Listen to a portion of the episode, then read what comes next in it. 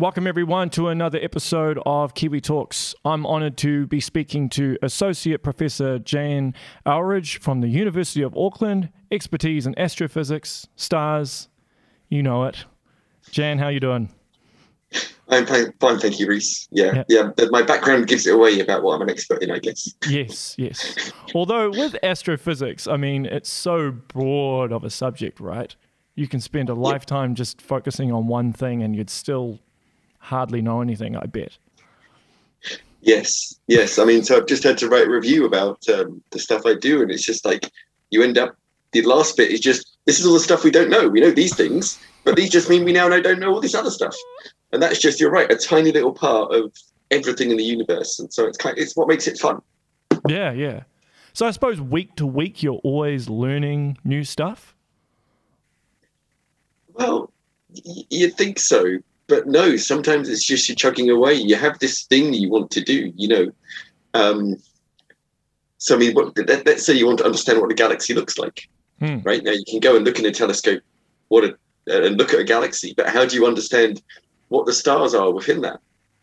And so you know you have to go and make a model of a star, and then that's one thing. But then you've got to work out what those stars look like as they're at different ages, you know, because some stars can be hotter than the sun, some can be cooler, and then you have to add all those models together to make a model of a galaxy. And you know there's all these little steps you need to do. And each time you do another little step something you don't know can like make your predictions much more uncertain. And all these little uncertainties add up. And so you know also doing all of that takes a long time. So for a lot of time you're not making any big discoveries. You're just finding okay now i've got something that looks like like the sun which is always a good thing to check, right? Does my model of the sun look like the sun? Um, and then you try and do it. So a lot of the time you're doing all this work, and then it's not until you get to the end point, then you can actually go and understand those galaxies because then you understand what they're made of. And so at that point, you actually get to find exciting things. And, but then sometimes something interesting happens. So I did this. I made a way of modeling what a galaxy looks like. And then um, I didn't think about other things, but I did I'm always trying to think about many different things. But in 2015, uh, this detector called LIGO detected two massive black holes merging because it's like these two things that are many times more massive than the sun whirling around, and it's like it churns up space time. And they was able to detect these things called gravitational waves, which are the gravity equivalent of light. And um, I hadn't thought to go and see. I've got binary stars in my models. Maybe they produce black holes like this, and they did. And so that was quite exciting because in the space of a few weeks, we went from not ever having looked at gravitational waves before to trying to predict all these masses of black holes and having a way of making sure our physics that we've all done before was correct because there was a new observational window opening up. So I suppose one little thing being different affects the whole model. It can do. Well, it, this is part of the fun of what we're trying to do now. It's like, okay, we can put our best guesses in, but how good are our guesses? And it is that question of like, which is the one thing that we change it a little bit and everything goes wrong? Because then that means we know that piece of physics much more accurately. Yeah, because if you're starting with data that's incorrect or partially incorrect, and then you go further through time, then doesn't it become yeah. even more um, off in terms of the, how correct it is? Yeah. Yeah, yeah. no, it, it, it's like predicting the weather in some regards, right? You can predict the weather maybe tomorrow, but predicting it this time next year is much more difficult. So it's exactly as you've said. You know, as you go over time, your uncertainties become much more uncertain, um, much bigger. Which is, you know, why you want to use constraints that tell you something about the end of a star's life. Mm. And so when I started my PhD, which is about 20 years ago now, which is a quite scary thought, um, I, I, was looking at uh, supernova progenitors. So supernovae are um, a star that explodes and it outputs about the same energy as the sun will over its entire 10 billion year lifetime. And so in a few days, you get all this energy and light released, and they're really bright objects. The good news is our sun will not explode in a supernova. You well, have to good. be about, it's good for us, right?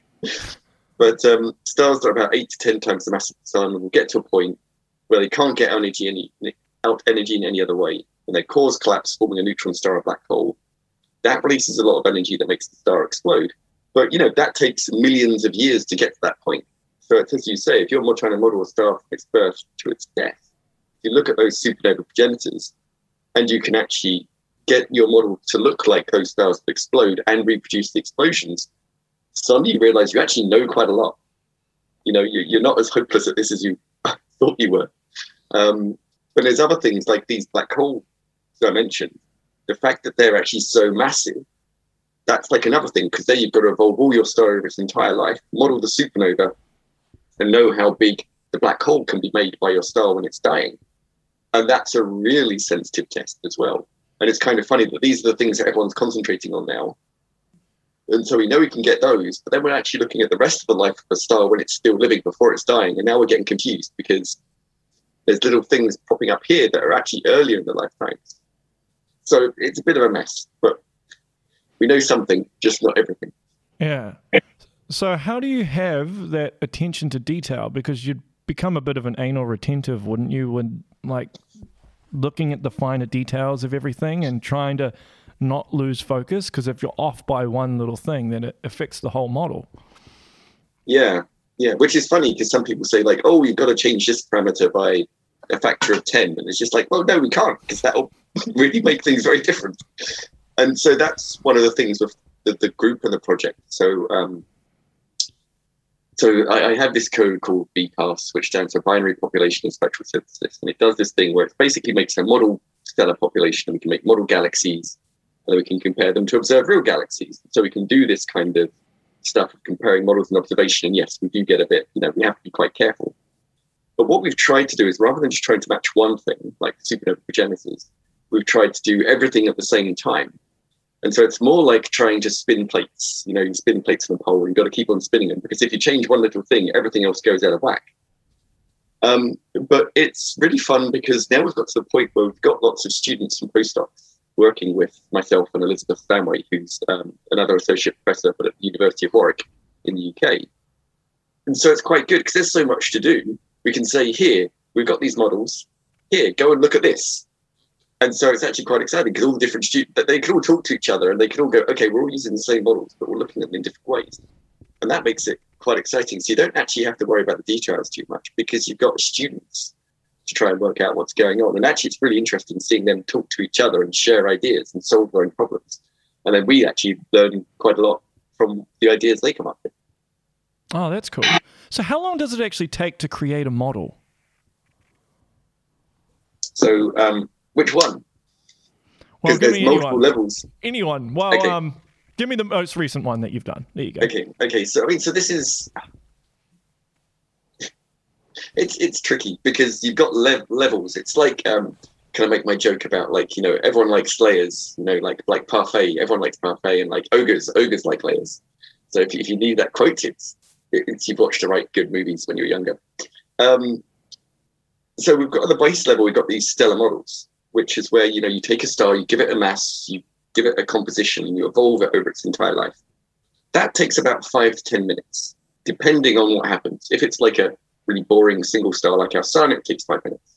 If it's a binary star and it has to interact with the other star, that can actually take longer time because the more interesting things that happens, the more computations need to be taken. Now that doesn't sound too bad, but the problem is to make a model or to have models that represent all the stars you can have in the universe, at the moment we need to make about a quarter of a million of them. So a quarter of a million multiplied by about five to 10 minutes soon becomes something like 10 or 20 years of CPU time. Wow. So we only do that once. because we, we, we, we do those in a cluster, and so we have thousands of cores calculating thousands of stellar models at the same time. So it takes a lot shorter time for us than decades. Um, so when we've got those, then we can do the other things on top. So then we can work out what it looks like. And those those used to take a day, but now they probably take a couple of hours to actually compute through. And that's just because hard drives and computers become so much faster. But then sometimes we're trying to create, like compared to a new observable, like when we was trying to compare to those gravitational wave events from merging black holes, we had to go back and actually think, okay, how do we actually do that? So we actually had to create a new model and those ones are so complicated because of um, you have to take a model and change a parameter slightly each time. They they were taking up to about a week um, but now they've come down to about a day. So you're constantly having to try and make the models, but uh, yeah, we try and keep them short. And the students normally come up with something that maybe takes a few hours to a day compared to whatever they're trying to uh, observations they're trying to get. So you know, with black holes, when you see stuff in films or you read about these theories, do you ever roll your eyes? Because in terms of like say you know interstellar or there's a wormhole on the other side i mean how plausible are any of these things really okay right um so number one things wormholes in theory are possible although i mean so actually none of this just winds me up right this is all just a teaching moment because you okay. can say okay you've got these things in science fiction movies but what are they real what how do those actually work in action and so with wormholes they're always like in the TV series Stargate, shown as like a two dimensional gateway you walk through. Hmm. Whereas Interstellar actually got it correct, right? It would be a sphere because it's a hole in three dimensional space time that you would walk through, right? It's just it's more expensive to do that as a special effect than just having a nice gateway you walk through. Um, so Interstellar did okay. Um, and it also had the black hole, you know, that massive black hole that's a million times the solar mass, uh, millions of times the mass of the sun, with the planets orbiting around it. The images of that were correct, which is quite scary to say because they went to Kip Thorne, who basically wrote the book on gravitation. And, um, you know, it, it's interesting because the black hole warps space so much, you can see behind it. So you kind of see this halo around it. And so, you know, the light that's coming off this disk that's feeding the black hole, the light come, doesn't go straight up, it gets curved round and bent so you can actually see it. So that was all completely correct, which is good kind of fun. The stuff at the end where they go beyond the event horizon and they have to get quantum gravity, that's a bit, yeah. But you know, it, it, it, you're trying to tell a story, and you know you can see this in Star Trek and other science fiction. You know, they go to where the bounds of knowledge are, and they try and make something that sounds reasonable. The real problem is other movies where they just throw reason out the window, and um, my favorite example of that, unfortunately, is a movie called Sunshine, which is a great movie where they're going towards the sun to try and reignite it, start the nuclear fusion reactions. And all of that is fine, apart from the horror movie at the end. That's the problem. Space movies sometimes, like Sunshine and uh, what's it, Event Horizon, just become horror movies because like space is interesting enough. But in Sunshine, it's why the sun is dying. And that is the one piece of science fiction that really gets me going. It's just, ah, if the sun was going to suddenly die, we would see other stars like the sun suddenly dying in the universe, and we don't. Um, and they, there is no astrophysical reason why it happens. They had to hire a particle physicist who comes up with a really silly particle physics reason why the sun was dying. Um, so the sun won't die. Sorry, that got me away from black holes. That's that's that's quite all right. I'd imagine it wouldn't be hard for you to watch a film anyway. Any any type of science fiction film that involves space and stars and stuff without you just being so analytical and critical of it because of its inaccuracy? Well, I try and always take the view of like, how could this work? Right. So in my lectures, I always use the science of science fiction because it's a way everyone watches science fiction. Like, if, if you go and look at my PhD thesis in the acknowledgement section, there's a paragraph where I actually thank um, a large number of science fiction authors. And, you know, because I grew up watching, I was born the same year as Star Wars you know, I remember going to see Return of the Jedi with my uh, father and father in uh, the cinema. Um, you know, I, I watched uh, Star Trek on Wednesday afternoons coming home from school, and Star Trek Next Generation, and uh, Doctor Who on Sunday mornings because it wasn't. It was like that was after it had been uh, stopped. But I watched all the series. So that's one of the reasons why I'm an astronomer because being an astronomer is as close as you can get to being Doctor Who, right? you, you get to travel around the universe, understand it. You get to take young people, teach them how wonderful the universe is. Fortunately, there's not that many Daleks um, to try and kill you. So, but there is still quite a lot of running because that's what Doctor Who really does. Um, but again, when you look at all those, especially with Doctor Who and Star Trek, it is very much okay. What what could really happen? Star Wars is quite fantastic, um, and let's not even start going near Marvel because that that really is quite terrible. but you know, you, you you have to be optimistic, and I try to be. Unlike some astronomers who tend to like try and bash astronomy, and actually going back to the black holes example with Interstellar, it was really funny when that came out to see astronomers debating on Twitter like how the black hole physics worked about time dilation. And it basically came about that one person who was really saying, "Oh, this is rubbish science," forgot that actually within the story, if you follow it carefully enough, they talk about how the black hole is rotating. And that was enough to explain everything that they said was wrong in the movie. And it's just like then they had actually to say, okay, I was wrong. I missed that piece of the movie. So sometimes you have to watch really carefully. Well, you don't you don't have the time to do that, do you? What watch movies? Uh, well, well, watch them over and over to get every single bit of information. No, but then you just remember things like that, and you, you see other people pick up on it.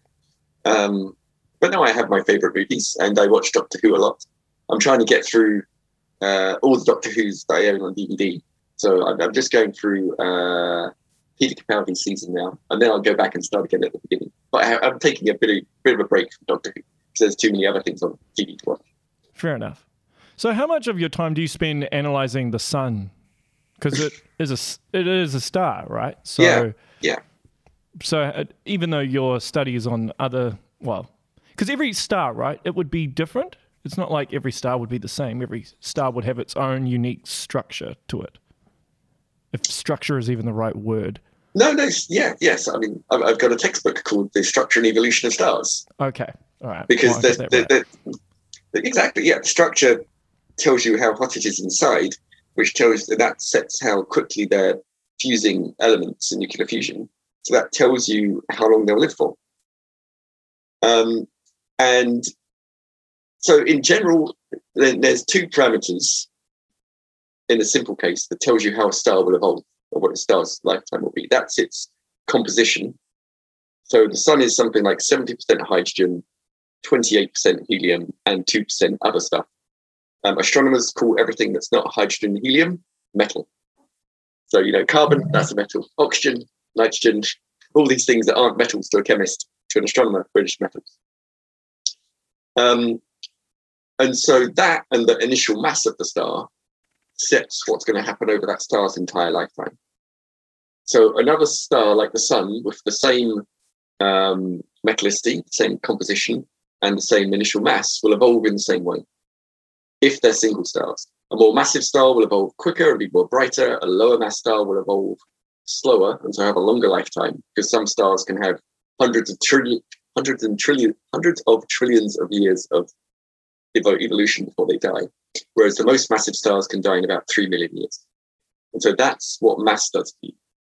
Um, the complications we've been looking at in Auckland uh, are really what happens when you actually have a binary star system. So the things get really complicated, structures get really strange when you have two stars in a binary, because then it's not just one star just doing what it's going to do. It gets bigger, becomes a giant, and then becomes a white dwarf. If you have a star in a binary system and it tries to grow and it's got another star in the way, it's like, could you imagine what would happen if the Earth and the Moon were orbiting around each other and you know the Earth suddenly got bigger? because then the moon it would, it would uh, hit the moon effectively. I mean, it's the sun is not. I mean, sorry, the Earth is not going to change in radius, but that's the model we can have. That you know, if you have two stars, it's like an Earth Moon system, but they're stars. One can get bigger, and it can get in the way of the other one, and they can interact. And that's where you know mass can exchange between the two stars. So the other star can get bigger, and the star that was initially more massive can become hotter and denser and less massive. And then that's where all the interesting things happen. And the problem with that is that rather than just making one model with one composition and one mass, you've got to worry about the mass of the other star, and then you've got to worry how close they are. Because if they're really close, they're going to evolve quite soon. If they were much further apart, they might never evolve or evolve just before they die. Um, and so, yeah, trying to equate all these structures and then work out, you know, do these match the observed stars is really complicated. And that's why earlier on I said, you know, you have to make a quarter of a million stellar models just because there's so many to try and calculate. But to go back, how often do I look at the sun? As you can tell, not very often because it's one star. But it's the first star you've got to check because, you know, it, it's so this is the funny concept that the sun is so close up, we can study it in such detail. We actually know a huge amount about it. And there's things we still don't understand about it. Whereas when we go and look at other stars, they're so far away, we don't know very much. And so they look really simple. But, you know, if we could be that close up, we'd see them in as much detail. So every other star you're looking at is always basically linked back to the sun, which is why, you know, we always measure things in terms of solar masses and solar radii and solar luminosity, because that's the one star that we know really well. So if the sun was to disappear, how long would it take before we all died? Which way do you want to die? Well, you'd freeze to death, wouldn't you? So if, if Yeah. it just disappeared, then effectively everything's gone. But how long would it take in terms of from the time it disappears Yeah. to to the time the Earth just becomes uh, a frozen wasteland? Well, would it? So the um, uh, this this okay. I'm just trying to think of multiple things because there's a great um, series by Kevin J. Anderson called Saga of the Seven Suns, where this happens to a few planets, not to Earth, fortunately, but to a few other planets. And kind of like talk about um, how they're going to survive and what will happen if the sun dies. So uh, let, let's just say the sun stops shining. It takes eight minutes for light to get from the sun to the Earth. So we'd have about eight minutes. Although, here's a complication. So um, the energy being generated in the center of the sun takes about 100,000 years to get to the surface. So you're actually looking at stale sunlight. But if you were to turn off the nuclear reactions at the center of the sun, you'd have 100,000 years, or probably a bit more than that, uh, before you'd see anything, because the energy would still be coming out from the center of the sun to the surface. So that's quite good. But if you just take away the sun, then you've got eight minutes. Wow. Okay. So, okay. So even if it disappeared, there'd still be some sun there that would still. Oh, that's uh, that's that's mind blowing. That it's stale Yeah, yeah. sunlight that we're getting.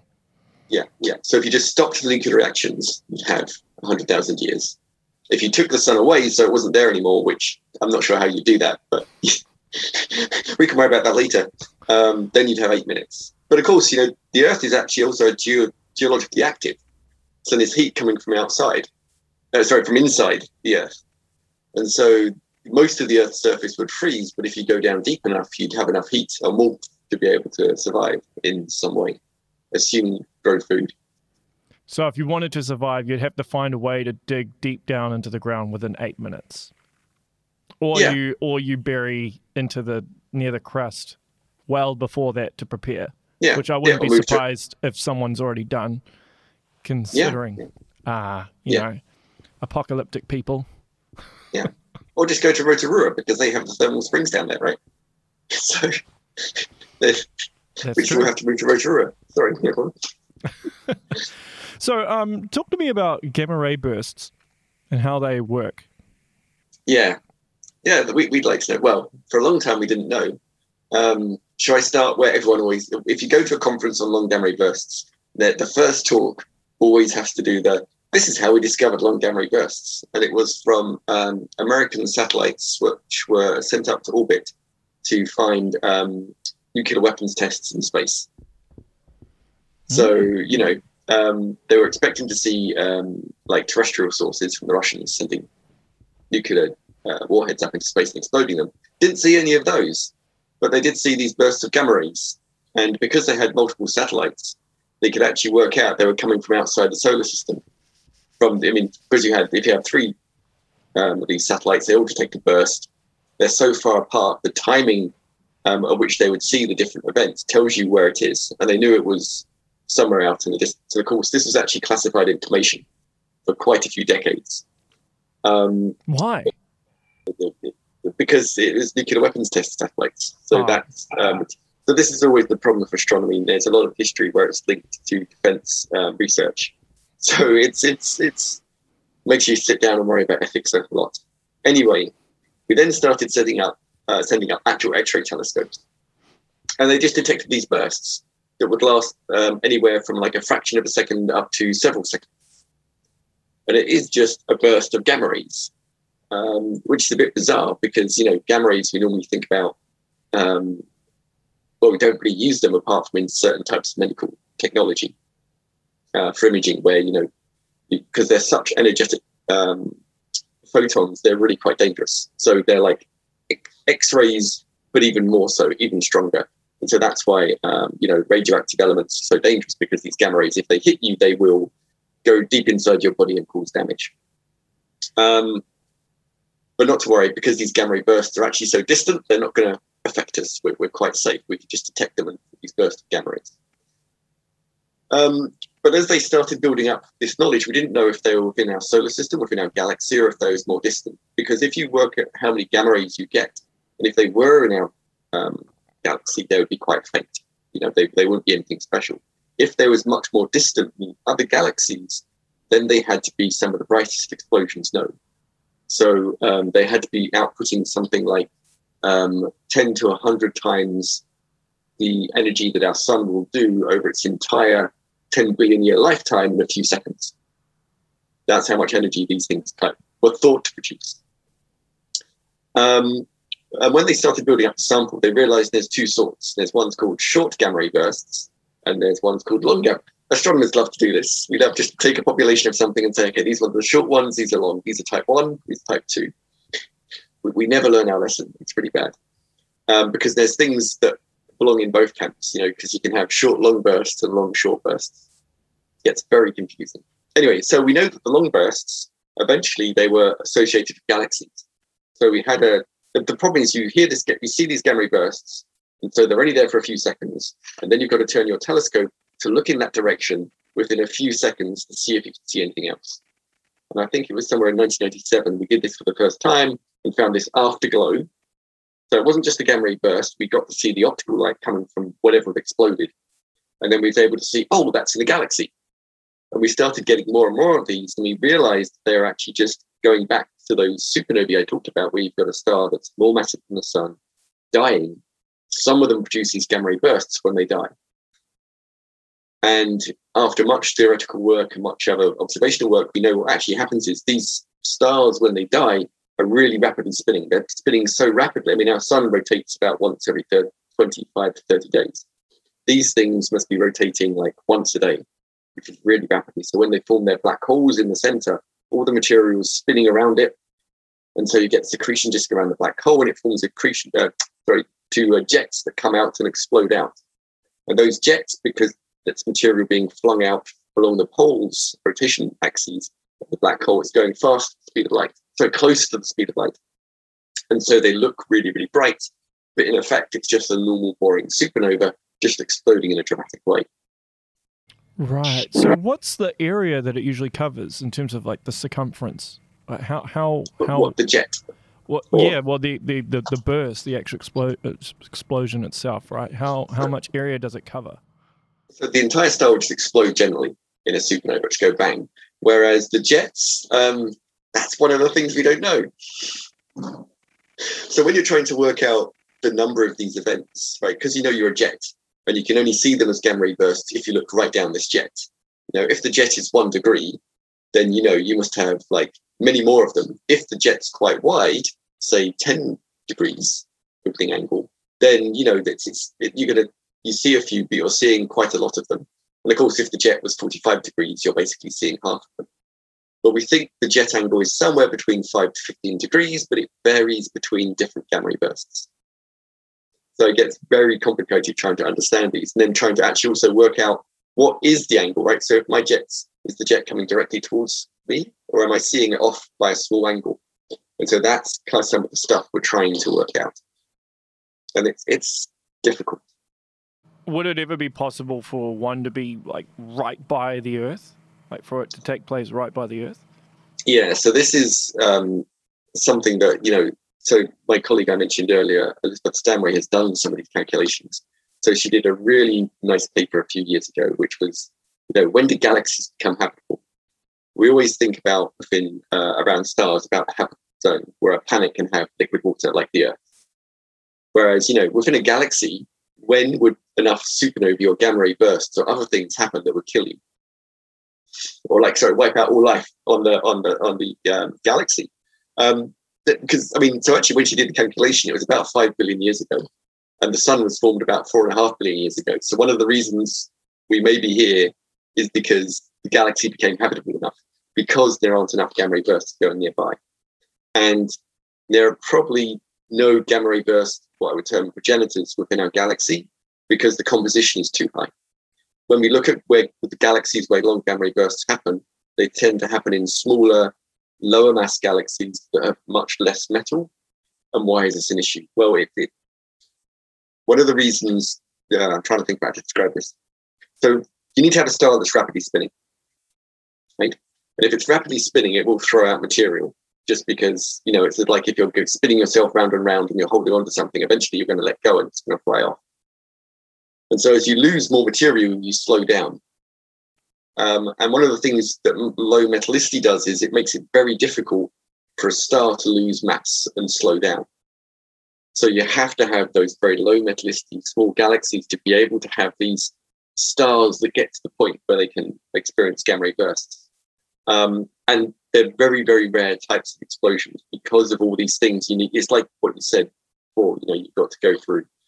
Um, every the longer you evolve something or try and understand what's going on, the more and more errors that come in.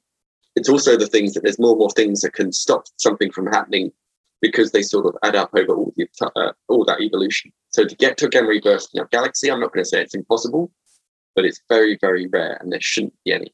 Whereas we know um, in some more distant galaxies, we can see that because we know the rate of gamma ray bursts with local universe is much lower than it was, say, about uh, 10 billion years ago.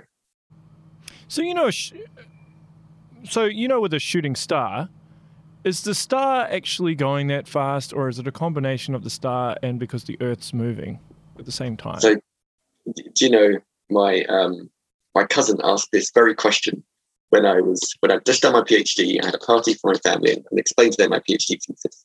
And I said, "Don't ask me any questions." And my cousin Debbie said, "No, what's a shooting star? Because it's not a star." So that's the confusing thing, right?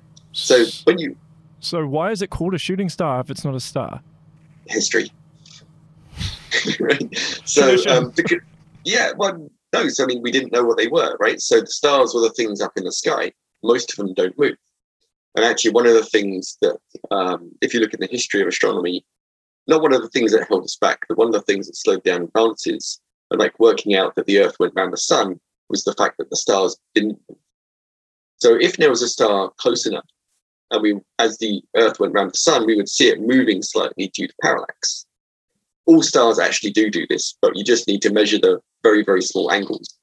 Um, and so we now have these satellites that can measure something like millionths of a, sorry, even billionths of a degree in angles to be able to like see all these other stars moving on the night sky as the Earth goes around the sun. So most stars, though, don't move very fast at all. Planets do, but they're called wanderers. That's because they're orbiting around the sun the same as we are. Um, but shooting stars are just these bright lights that look like a star, but they move quickly, as you said.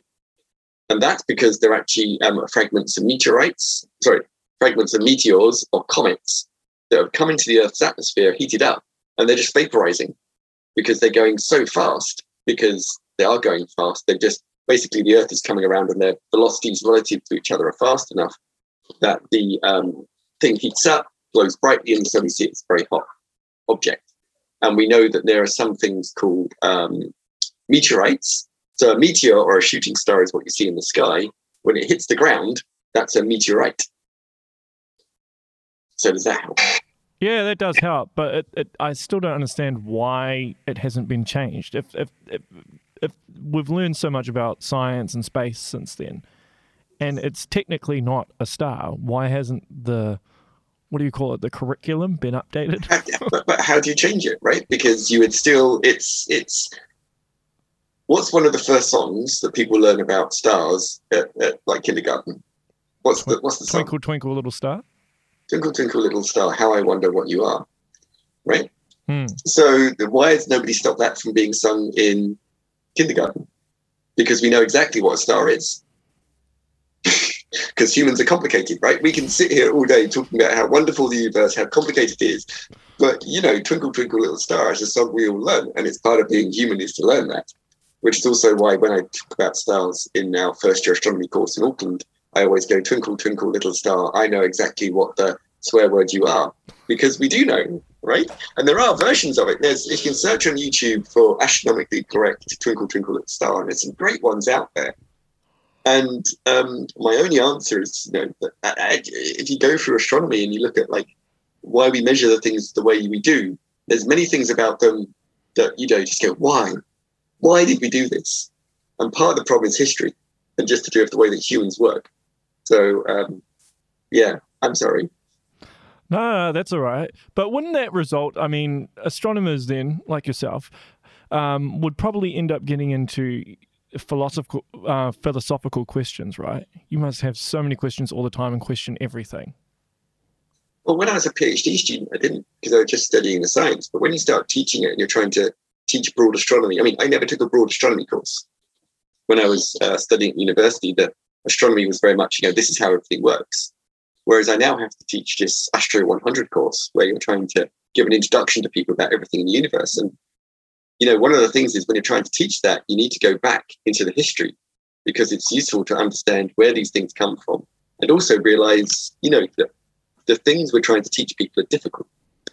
And talking about the people who came up with this to begin with is helpful because it makes you realize somebody had come up with it. It, it wasn't always just no, it's difficult to try and understand what's going on. Um, so yeah, I mean, but people don't talk about. I mean, talk about astronomers of ethics. So we've got a really good question at the moment with the um, mega constellations that are going out. So you have different groups around the world, for instance, sending up um, microsatellites or CubeSats to get uh, internet everywhere you are by like linking into a satellite, um, which is a problem because then you know, that's not going to be shooting stars. They're actually really visible to the naked eye. And people have already posted images on like YouTube and Twitter and social media saying, oh, look, all these wonderful constellations, but they're stopping you from being able to see the night sky. And for astronomers, they're terrible. So it's not so much philosophical questions, it's also an ethical question around, you know, um, you have to start thinking more broadly. And actually, it's the good thing about now I've been doing this so long, I can think about those questions much more deeply. Um, so, yeah. But I mean, in terms of philosophical question, you know, we always try and sit around and think about where do we come from? You know, that's one of the biggest philosophical questions there are. And I can answer half the question because I know from stars make the elements. And so I can know that, you know, iron comes from the iron we need for our blood to be able to carry oxygen around our bodies, comes from stars like our sun and binary star systems that exploded, whereas the oxygen we're breathing comes from massive stars exploding, right? So that tells you where the elements that make you come from you know, where did the universe come from in the Big Bang? I can't explain that. Nobody can. And so that's another philosophical question. You end up sitting there going like, just give up.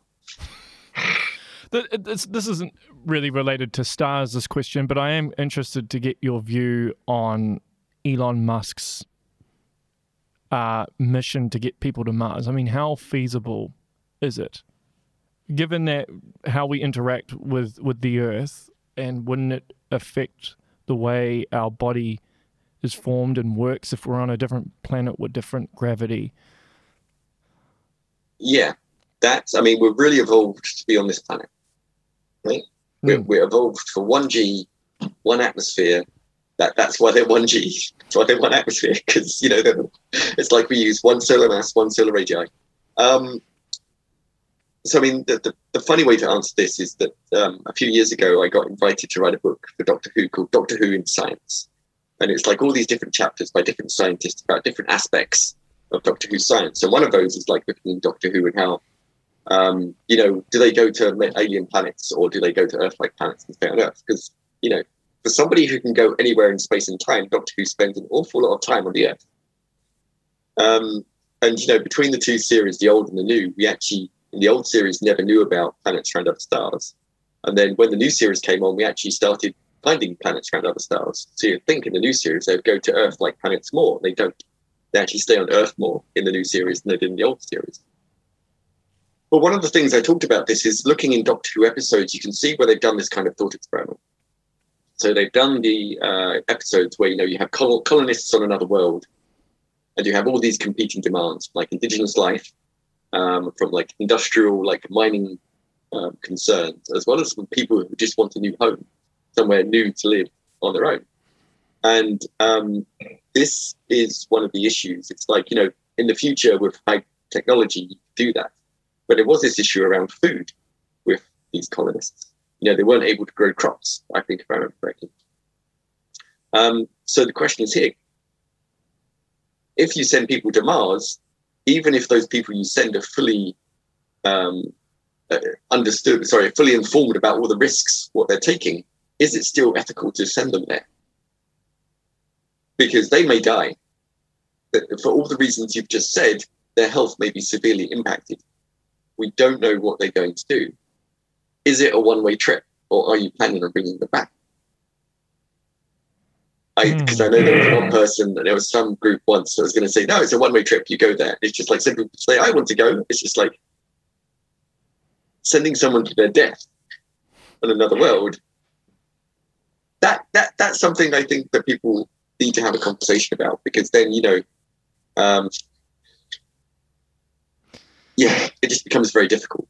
So it's possible, and we can do it with one technology for a short period of time long-term habitability of Mars is probably not possible for a number of reasons. But I have seen some really fun things people come up with, like you know how to give Mars a magnetic field. Basically, you have to mine Olympus Mons, turn it into superconductor, and you make a cable that goes around the equator of Mars, and you can give it a magnetic field. So there's all these things we know we can do, but it's just terms of developing the technology, which is money and time.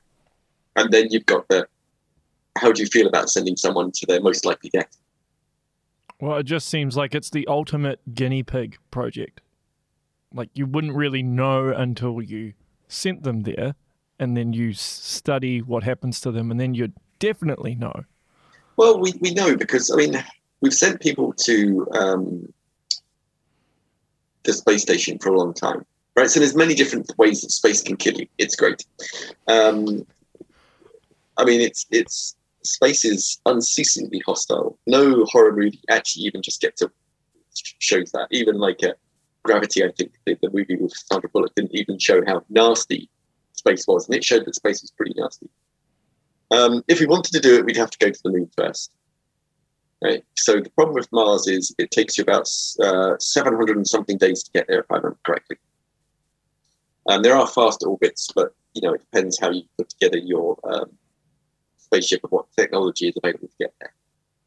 Um, whereas with the moon, it takes about three days to get there. So if anything happens, you can come back. And the moon and Mars, I mean, the moon has a bit lower gravity, but you know, if we put people there and they can survive for long enough, then we can go to Mars. Um, but again, it's like there there are rules against using humans as guinea pigs right? I'm pretty sure they're somewhere if I go and look them up, because we're not allowed because because because you know the people who did that in the past experimented on humans are not good people.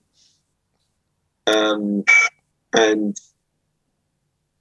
everyone seems to ignore that fact just because you're going to Mars, but that's a really horrible guinea pig experiment. I think I want to do it. I think we should go to Mars and other planets and explore the solar system, but let's do it in a safe way. So, have you seen the movie The Martian? Yes. I mean, I've heard, well, I read somewhere actually that a lot of the science in it is actually quite accurate, save for a few yeah. things. Yeah, yeah. No, I mean, the, the, the, book's really good as well. Hmm. And so, a lot of things, there, there's some things I think like they want to stop the spaceship by evacuating the atmosphere inside the spaceship. That That's rubbish. Um, but the rest of it's pretty good. Yeah. So I mean that I mean there's there's actually loads of movies where they've gone to Mars, and every time you see them, they're always apart from um, the one with Val Kilmer, which I can't remember. That one's terrible, but all the others are pretty reasonable. Mm. Um, because you know the, the spaceship they design is the kind of spaceship you would have. You would have to have some kind of centrifugal device, so they have gravity, Earth gravity, or at least some form of gravity during that two-year mission to get there and back. Um, and you know, you, you would have a lander that goes down, you'd have to have a habitat because, you know, you're going to spend there months if you go there because you don't just spend a few days. Because, you know, when you go on holiday, you take maybe several hours to drive there, then you spend a week and drive back. It's the kind of thing that you'd have to think about if you want to go for a longer time rather than mm. just pop in and pop out like we did for the week. I want to go back to the, the satellite thing that you mentioned before. So, if a star, would it be possible for a star to kind of collide with a satellite and then cause a chain reaction which causes all the other satellites to crash into each other? I mean, we've already got a problem with space junk. Yeah, yeah. yeah. So um, that's a good question. I think most meteorites or um, comets, when they come in, would probably be too small to affect. I mean, we know that satellites do have what we term micrometeorite damage because you know a lot of meteorites are actually just dust. If you wanted to find out how much uh, like dust micro, a meteor dust comes down on the Earth, you can go up to the gutters in your house, um, dig out some of the dirt, um, and if you get a magnet, put the magnet in a plastic bag first and hold it up to dirt in your gutter. Um, you'll get magnetic dust, and that's because that's like metal meteorite dust coming from space, and is raining down on your roof. And it's actually quite a lot of it. Um, but space is big. So, in terms of a meteor causing that kind of collision, that is very, very unlikely because the big meteors that would do that are very, very, very rare. However, if two satellites were to collide, then we get into a problem because this actually is an effect, and I can't think of what the effect's called. But basically, if two satellites were to collide, they would produce all this other debris that would go on and then cause more and more collisions.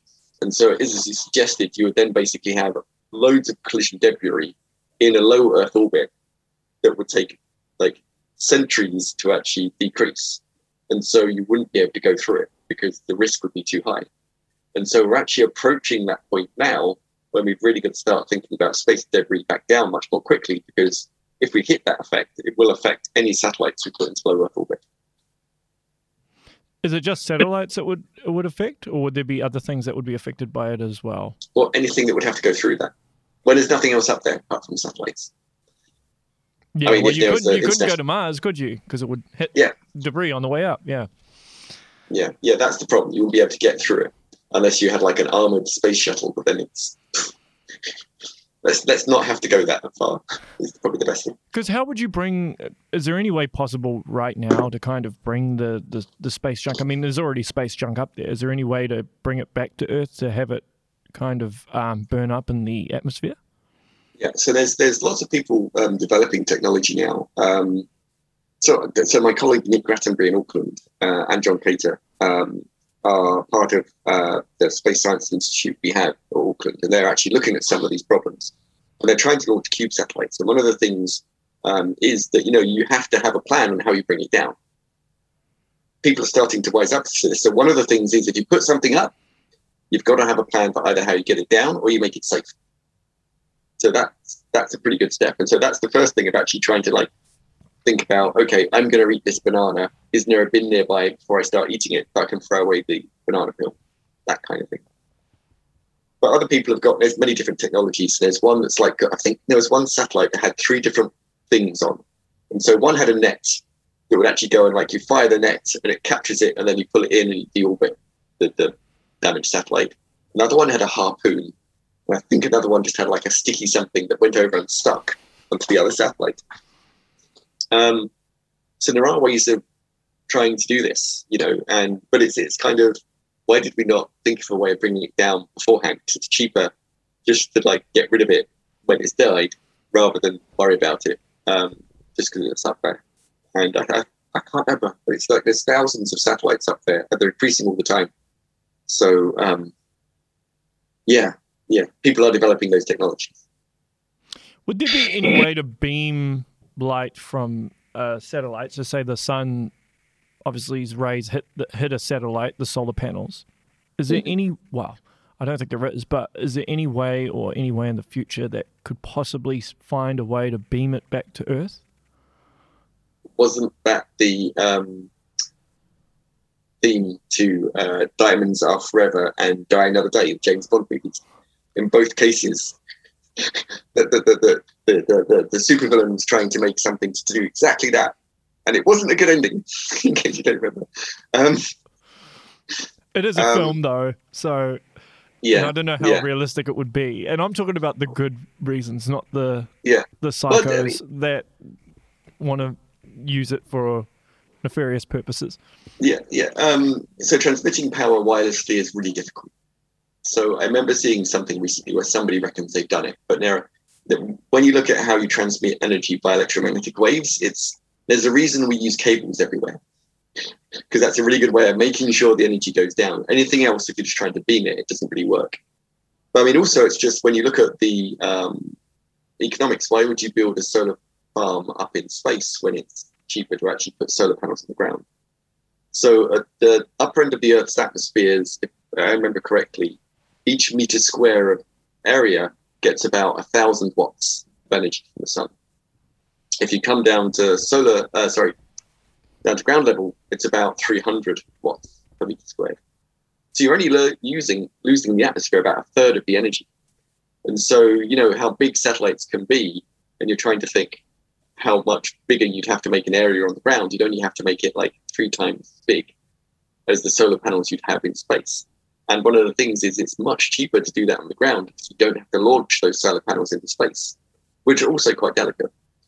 Um, so yeah, you, I have read of this concept. Like you see it's like solar collectors in science fiction, but it's like you would never do that. So, do you do you every day like look through a telescope up at the stars at all, and do you ever do that, or do you, um, or have you ever looked at any stars recently and it's it has unique properties that resemble like nothing, like nothing you've seen before? this, this is always one misconception about astronomers. whenever, like, I, I, used to see it a lot, where um, you know you'd have some news story about astronomy, and they would go and interview the astronomer in question, and they, they would have to say, "Okay, we need to, need to look. We need to look. Sorry, we need you to look for a telescope so we can take an image of you. Just look doing your astronomy." And it's just like, yeah, yeah, we don't do that. and what's worse is the, the pictures are always, or little video clips are always during the day. Right, so you, you can't look. Um, I mean, you should never look at a telescope um, at the sun, for because that would just actually fry your eye and make you go blind. So you know, you never look at a telescope during the daytime. Um, and all the big telescopes, you know, you use CCD cameras at the back of the telescopes. Um, but for me, it's even worse than that because I'm a theorist. So I, I'm so there's the like observers and there's theorists. And observers they go and make the observations using all the different telescopes around the world, reduce the data. Whereas I try and do the other way. I put all the physics into the computer and work out can I make an obs- a synthetic observation that looks like what the observers see? Because then I understand all the physics.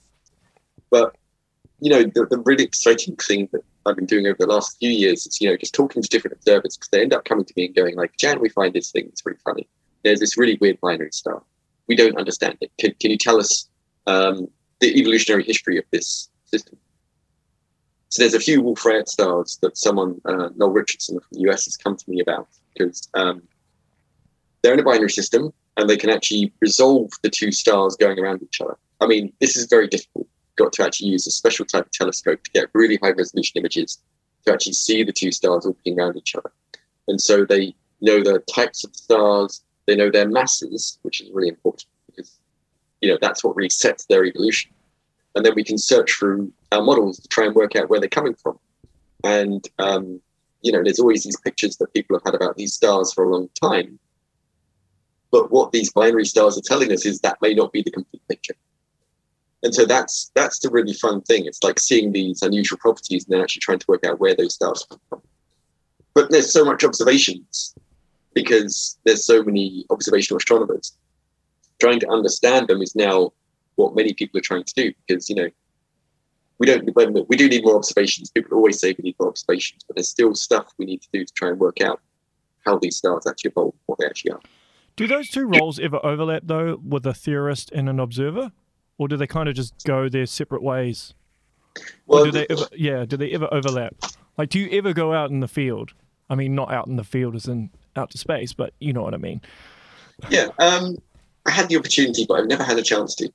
I mean, and in Auckland we do have Stardome, and so I've gone there a few times and actually looked through their telescopes. You know, in New Zealand it's really interesting because we have a really strong uh, I almost don't want to call them amateur astronomers. They're like professional amateurs, right? Because what does that even mean? A professional amateur?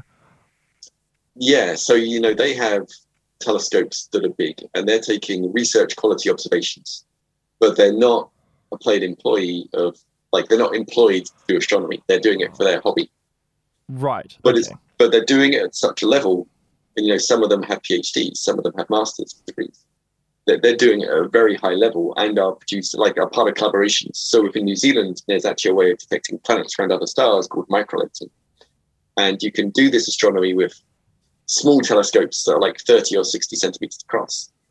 Um, but you need high cadence observations. And so when an alert goes out that one of these microlensing events is happening, people around the world, especially in New Zealand, go and observe them to get help get the light curves because you might get on a paper that discovers a planetary system around another star, which is quite exciting.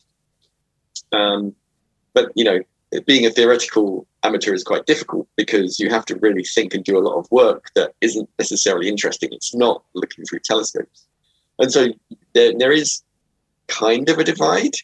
And um, you always um, hear like observers talking about, you know, how, oh, I should never believe theory until it's confirmed by observation. And actually, that's the scientific method, right?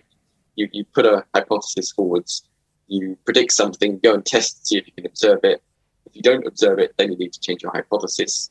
If you do observe it, then you know your hypothesis is correct, and so then you can go on improving it by like making it better. Um, whereas I to always say, don't believe an observation until it's been confirmed by theory as well, right? Because you can see something, you think there's much you don't know because these stars are also distant. If you see them, you don't know everything about the star, but in the model, we understand everything about it. And so there's always this tension between theorists and observers but it can also be really good fun because there's also a lot of space where it's just okay how can we work together so um, while i was a theorist during my phd my first well my second postdoc was uh, in belfast working with an observational group which was kind of difficult because then i finally understood what observers do and so then i could observe my models like the theorists sorry observe my models like the observers do and actually get really close and so we actually made all these advances because we came together and it's really funny because my current postdoc, Eloise Stevance, came from an observational background and has come over to a theoretical group. And so she's in the middle as well. And uh, both me and someone else are writing her references, and I'm calling her a theorist. No, I'm calling her an observer, and the other person's calling her a theorist because the other person's an observer and I'm a theorist. And so we're seeing qualities in, and so all the future observation, all the future discoveries are going to come from these people that are actually in between these fields and it's the only way. We can, and it, that's probably for all science. You've got to work together in that. Wow. Okay, that's that's fascinating stuff. I know you've got to get going, so I'll ask you one last question, just because it kind of, it's a good segue. I feel since we're talking about theories. If I run into a flat Earth theorist, how do I rebuttal them? So, if they believe in a flat Earth, they're just denying evidence right? And so this is always, you know, how do you what trusted evidence, what trusted knowledge is there, and that's always a problem because we know you can go to Rocket Lab, you can see their live streams from the launches, and you can see the Earth looks pretty damn spherical because they take off, they have the live feed, and you're going all the way from the ground. It gets very small, and then you can see the curvature of the Earth. Um, you can also look at uh, lunar eclipses, and the, the, shadow of the Earth on the uh, moon looks really spherical. Um, you can Skype someone in the UK right now, and it's nighttime. So you know there must be different things. And whenever they try and deal with things mathematically or reach out to people for mathematical help to try and understand flat Earth, they, they the reason they want to do that is because they don't want to like break symmetry from flat Earth to go spherical, because that's the one thing that naturally explains all the observations they're trying to explain. But there's things like weather, weather systems. We only get the weather systems um, that uh, cyclones um, or move and rotate because the Earth's rotating and spherical. The other thing you can say is just watch a ship through binoculars it sails away. And the last thing you'll see that disappear will be the mast. Because, you know, as you go around the curvature of the Earth, as the boat sails away, it gets to a point where the boat is below the horizon, but the mast will still be above. You, know, you can even look at beaches in the far distance, um, like a way across uh, the Waitemata Harbour just to try and see if you can actually see that difference. Um, I haven't checked it myself, but that's one thing you can do. Um, so the way to try and do that is you can suggest all those things, but even if you suggest all that evidence, they're still going to say no because they've got to a point. And this is one of the huge problems we all have around, you know, everything to do with vaccinations, um, all types of rights and everything else. It's just that people deny evidence because they go down a thing and it's how do you help people evaluate the information and actually see what is true and what isn't true. So, um, yeah, that's a difficult question. It is, and it's it's a long one too. So, I'll wrap up there. Thank you so much for this. Um, there were heaps of other questions I wanted to ask you, but time is always of the essence. And um, yeah, I know I know you're a busy, busy person. So thank you for taking time out. Uh, if anyone wants to follow your work and what you're doing and all that, where can they go? Um, Twitter is always the best place, astro underscore JJE. Um, or you can find me on um, Instagram as well. Although that only selfies get posted to Instagram. My, my work gets posted to Twitter. How come you don't post it on Instagram? Your work. because it takes too much explanation. I What suppose it- I should put up more pretty pictures But what's that? because I mean I do have there's no thanks. But what's that Sorry. um, saying? You know, a picture is worth more than It's a thousand words. Well, no, according to the journal I've just written for a picture is either if it's a large picture it's 600 words, if it's a small picture it's 300. They have exact values. um, but no, uh, yeah, no, that's a good point. I, sh- I should probably post more. Um, more of my science plots to uh, Instagram. Yeah, you, you're right. I'll try to do that. Okay. Well, hey, Jan, thanks again. Uh, that is the show, everyone. Make sure you share, like, and subscribe. Support Jan and everything that uh, she'll be doing in her future endeavors. Thank you. Thank you again, Jan. I appreciate it. You're more, than welcome, Reece. Thank you very much for inviting me. It was good fun. Yeah, likewise. All right. See you later, everyone.